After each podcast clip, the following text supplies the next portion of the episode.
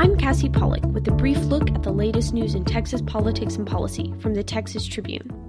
The Deferred Action for Childhood Arrivals program, an Obama era immigration policy, was in court again on Wednesday.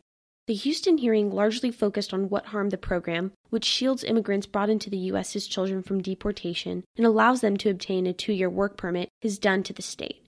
It also centered on whether DACA violated federal procedures and what took Texas so long to file its lawsuit against the program.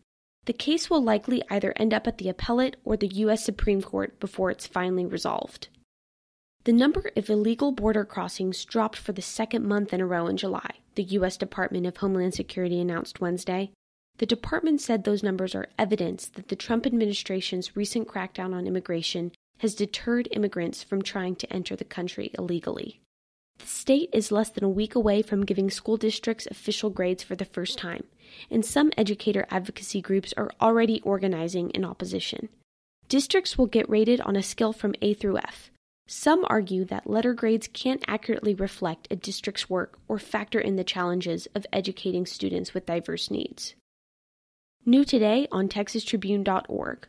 A look at how the backlog of U.S. citizenship applications in Texas is growing under the Trump administration. In some cases, that backlog of applications has more than doubled the length of time it takes to become a citizen in the state.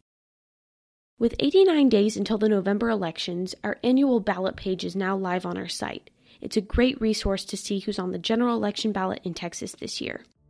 We have every statewide race, as well as races for congressional and legislative offices in the State Board of Education. I'm Cassie Pollock with the Texas Tribune. You've been briefed. The brief is sponsored by the Texas Farm Bureau. Fairness is a casualty in many eminent domain takings. That's why Texas landowners want and need eminent domain reform.